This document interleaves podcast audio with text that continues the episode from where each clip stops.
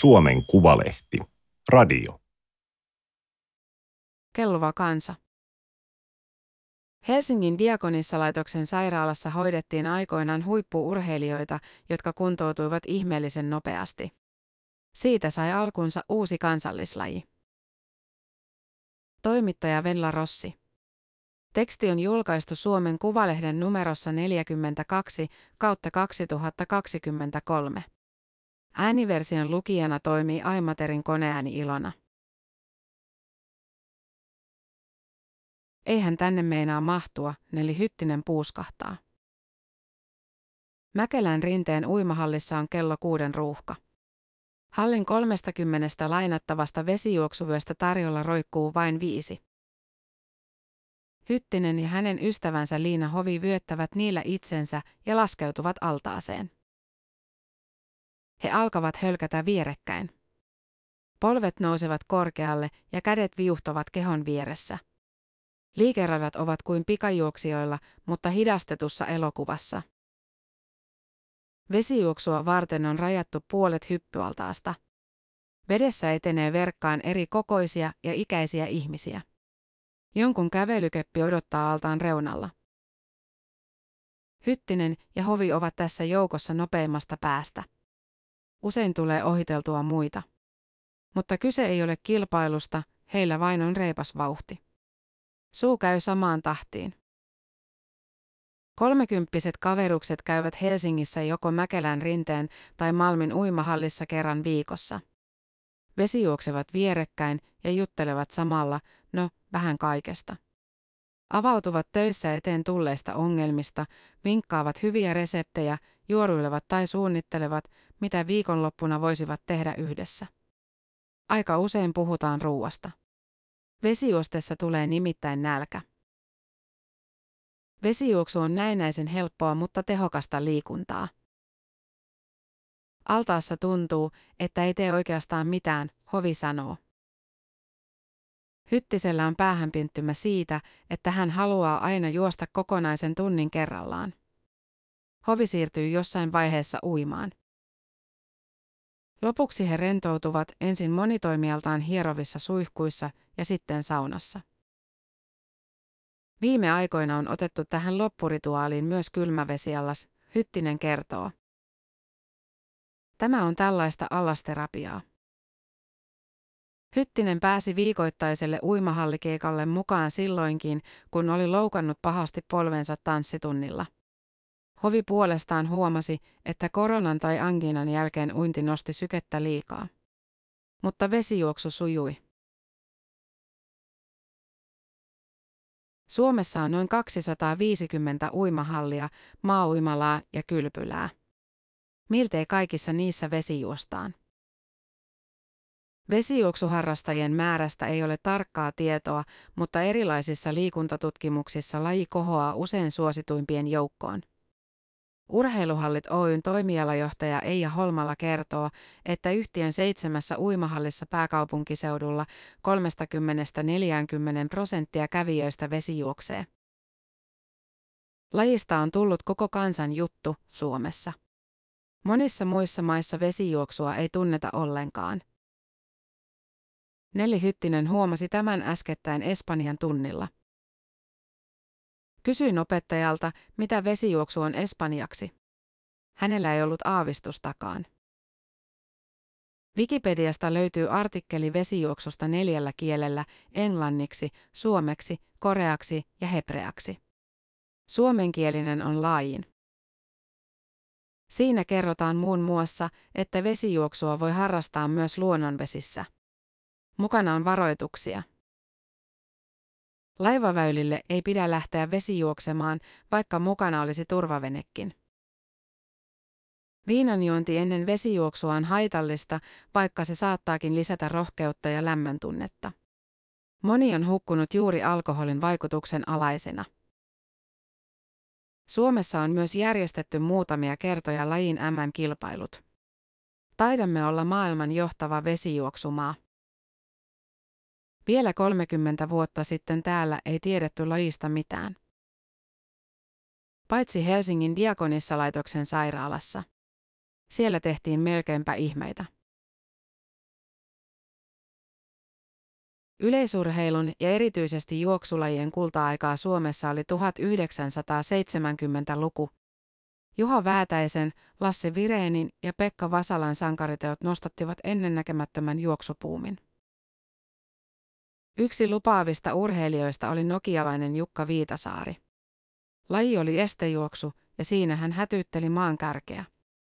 3000 esteet menivät 9 minuutin pintaan ja 5000 ajassa 14 minuuttia 24 sekuntia. Suoritukset toivat hänelle urheilustipendin Yhdysvaltoihin. Viitasaari lähti vuonna 1979 Oklahoman osavaltioon Tulsan yliopistoon. Urheilemisen ohella hän suoritti loppututkinnon liikunnan fysiologiasta. Valmistumisen jälkeen hänet palkattiin yliopistolle yleisurheilijoiden päävalmentajaksi. Samoja tiloja käyttivät amerikkalaisen jalkapallon pelaajat. Lajin luonteesta johtuen heille tuli usein erilaisia vammoja ja loukkaantumisia. Tuohon aikaan oli yleinen tapa kipsata polvileikkauksen jälkeen. Leikattu jalka jäi usein pysyvästi jäykäksi. Urheilijalle se tarkoitti urheiluuran loppumista. Jukka Viitasaari huomasi, että Oklahomassa toimittiin toisin. Jalkaa ei kipsattu, vaan jo muutaman viikon kuluttua polvileikkauksista jenkkifutarit patistettiin uima-altaaseen. Ei tosin uimaan. Tästä se sitten alkoi, Jukka Viitasaari sanoo ja viittoo kohti tyhjää uima-allasta. Valkoisilla kaakeleilla vuorattu syvä allas Diakonissa-laitoksen kellarissa Alppikadulla on 18 metriä pitkä. Allas tyhjennettiin koronaepidemian aikana. Sen jälkeen ei ole löytynyt niin paljon rahaa, että se voitaisiin ottaa uudelleen käyttöön. Tässä altaassa on otettu suomalaisen vesijuoksun ensimmäiset, haparoivat askeleet. Eivätkä niitä ottaneet ketkä tahansa, vaan aikansa suurimmat urheilijat. Diakonissalaitoksen sairaalan urheilulääketieteellisellä osastolla työskenteli 1980- ja 1990-luvulla kaksi kuuluisaa kirurgia, professori Pekka Peltokallio ja ortopedi Ilkka Tulikoura. Molemmat olivat erikoistuneet urheiluvammoihin. Heidän hoidettavikseen saapui urheilutähtiä sekä Suomesta että ulkomailta. Jukka Viitasaari vastasi kuntoutuksesta leikkausten jälkeen. Se oli tärkeä rooli, sillä huonolla kuntoutuksella voidaan pilata loistavankin leikkauksen lopputulos. Viitasaaren hoidossa kävi aivan päinvastoin, urheilijat kuntoutuivat nopeammin kuin kukaan uskalsi edes toivoa. Eivätkä he parantuneet vain ennalleen vaan entistä ehommiksi, Viitasaari kehaisee. Monet tekivät huippusuorituksensa ja maailmanennätyksensä leikkausten jälkeen. Vesijuoksemaan komennettiin muun muassa pika-aituri Arto Brykkare, motocross-ajaja Pekka Vehkonen, formulakuljettaja Mika Salo, endurokuljettaja Juha Salminen, kilpakävelijät Sari Essaja ja Valentin Kononen sekä monet muut.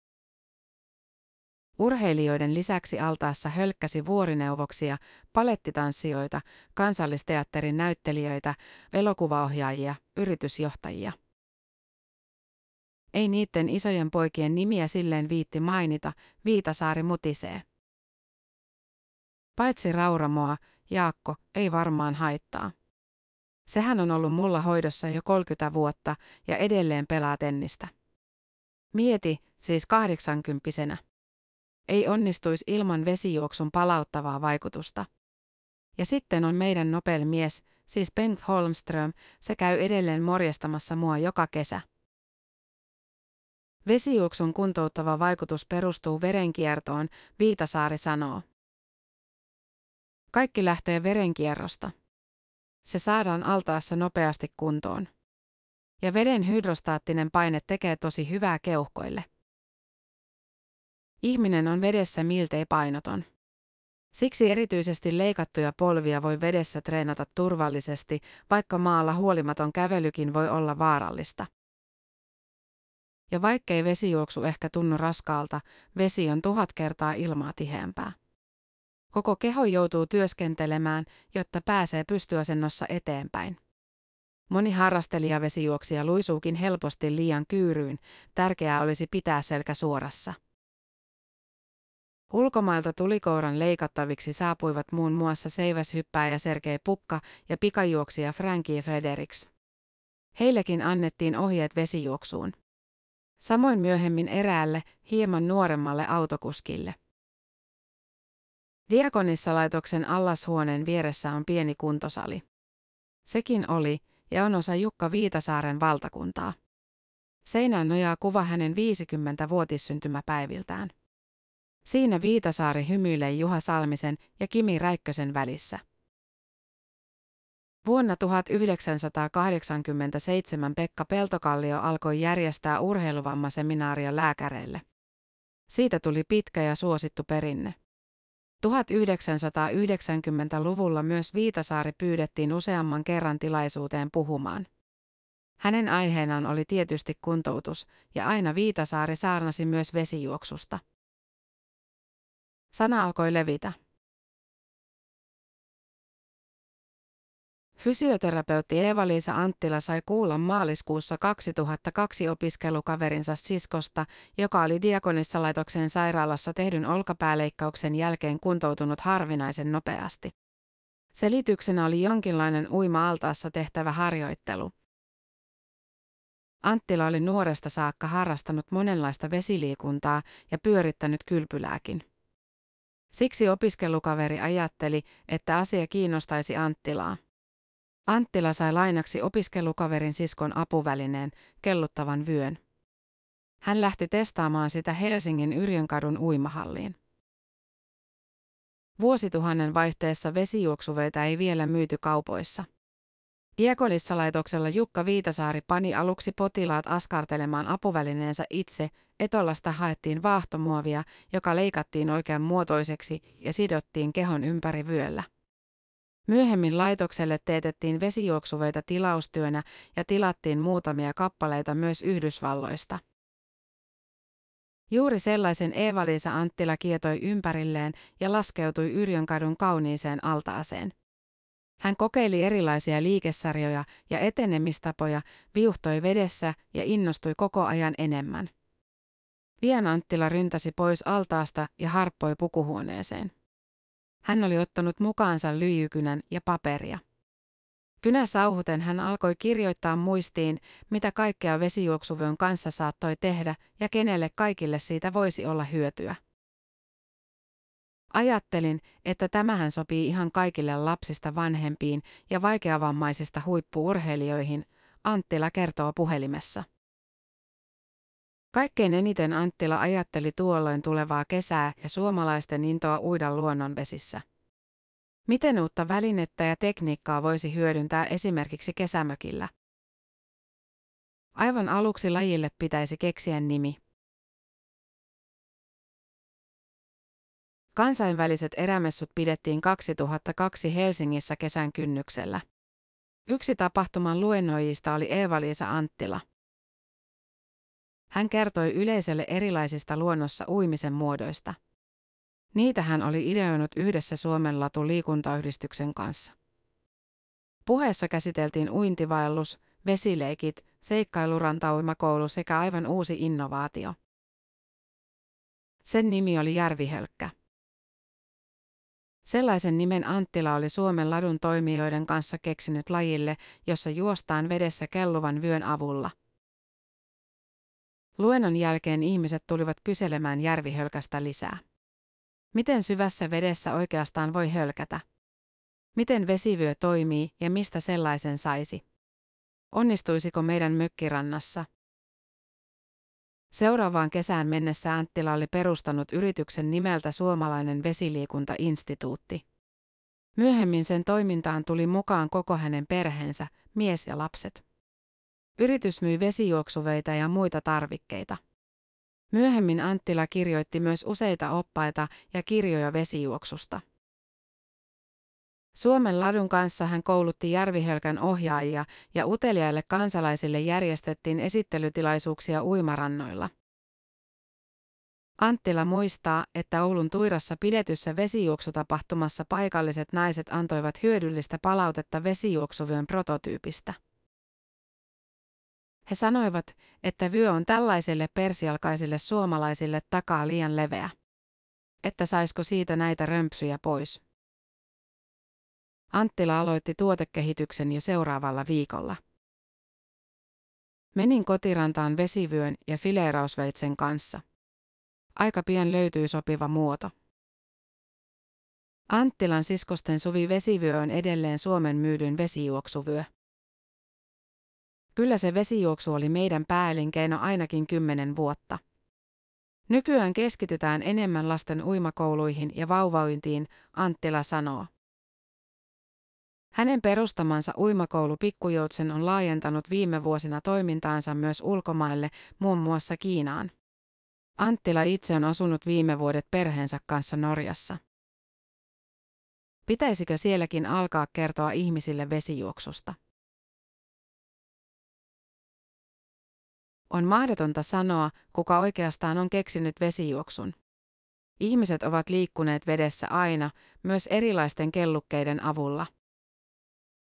Se tiedetään, että ravihevosia on vesijuoksutettu jo 1900-luvun alussa. Hevosiin kiinnitettiin kellukkeita ja ne ohjattiin veteen juoksemaan. Kun huomattiin, että näin syntyi tuloksia, vesijuoksua alettiin vähitellen kokeilla myös ihmisillä. Kuntoutusmuotona se on ollut käytössä muuallakin kuin Yhdysvalloissa. Mutta miksi vesijuoksusta tuli Suomessa koko kansan harrastus? Yksi selitys voi olla saunakulttuuri. Suomessa oli aikanaan laaja yleisten saunojen verkosto. Vähitellen saunojen tilalle rakennettiin uimahalleja, joissa saatiin löylyjen lisäksi liikuntaa. Uimahallien lisäksi Suomessa on tietysti, hieman laskutavasta riippuen, myös noin 168 000 järveä, 39 000 kilometriä merenrantaa ja 42 000 kilometriä jokirantaa. Edellytykset erilaiselle vesiurheilulle ovat otollisemmat kuin monissa muissa maissa. Ehkä meillä on myös oikeanlainen kansanluonne, varovainen ja kuuliainen. Vesijuoksu on lajina melko säyseä. Siinä liikutaan hitaasti ja varovaisesti. Samantyyppinen ilmiö on ollut sauvakävely. Sekin on halpa, helppo ja tehokas liikuntamuoto. Ja samalla sauvat estävät liukastumasta jäisillä kaduilla. Yksittäisenä lajina vesijuoksun kansanterveydellistä merkitystä ei ole tutkittu. Tosiasia kuitenkin on, että sillä on monenlaisia hyviä vaikutuksia. Neli Hyttinen innostui siitä aikanaan polttaakseen tehokkaasti kaloreita. Jostain naistenlehdestä muistan lukeneeni, että jopa 700 kaloria tunnissa. Mutta ei se ole minulle enää pääasia. Paljon tärkeämpää on, että esimerkiksi niska- ja selkäkivut pysyvät poissa. Tälle Jukka Viitasaari varmasti nyökyttelisi innokkaasti. Vesijuoksua suositellaan esimerkiksi reumataudeista ja nivelikosta kärsiville. Ihan tavallisillekin juoksuharrastajille siitä on hyötyä. Ehkä erityisen paljon tulevaisuudessa. Vesijuoksu voisi olla ratkaisu ilmastonmuutoksen kuumentamassa maailmassa, ehdotti The Washington Post-lehti kesällä. Veden virkistävässä syleilyssä maratonarit ja muut juoksuharrastajat voivat jatkaa treenejään ja säilyttää kuntonsa, lehti kirjoitti. Silloinkin, kun lämpötilat ovat tukahduttavat ja tavallinen juokseminen on jopa vaarallista. Diakonissalaitoksen sairaala liitettiin Diakonissalaitoksen omistamaan Diakor terveyspalvelut Oyhyn vuonna 1996. Urheilulääketieteen poliklinikka oli lakkautettu jo hieman aikaisemmin. Sen perustaja Pekka Peltokallio kuoli vuonna 2017. Ilkka Tulikoura jäi eläkkeelle muutamaa vuotta myöhemmin. Jukka Viitasaari on 65-vuotias ja työskentelee edelleen Diakonissa-laitoksella tällä hetkellä sairaanhoitajana. Vielä vanhana miehenä ehdin vaihtaa alaa. Olen tosi innostunut vanhustyöstä. Kuntoutan heitä. Monesta sänkyyn jääneestä on saatu käveleviä, hän kertoo. Hän jatkaa työskentelyä myös joidenkin urheilijoiden kanssa. Ja käy itsekin vesijuoksemassa vähintään kaksi kertaa viikossa. Sitä hän aikoo jatkaa elämänsä loppuun asti. Neljä vuotta sitten Viitasaari sai kuntouttajana elämänsä tärkeimmän tehtävän. Hänen 86-vuotias äitinsä ryöstettiin ja pahoinpideltiin Tampereella niin pahasti, että hengenlähtö oli lähellä. Äidillä oli leukamurtuma, useita kylkiluita poikki ja vakavaa verenvuotoa. Äiti vietiin sairaalaan ja leikattiin. Lyhyen toipumisjakson jälkeen Viitasaari alkoi kuntouttaa häntä sairaalan fysioterapeuttien kanssa. Kun tiettyyn pisteeseen päästiin, vein äidin altaaseen. Silloin mulla oli kaikki pelissä, ihan koko ammattitaito. Mutta vesi hoitaa ja myös rauhoittaa. Sehän on kuin kohtu. Äiti kävelee taas. Varmasti siinä oli Jumalakin mukana, mutta kyllä se mun osaaminenkin vaikutti. Tämä oli Suomen Kuvalehden juttu, kelluva kansa. Ääniversion lukijana toimi Aimaterin koneääni Ilona. Tilaa Suomen Kuvalehti osoitteesta suomenkuvalehti.fi kautta tilaa.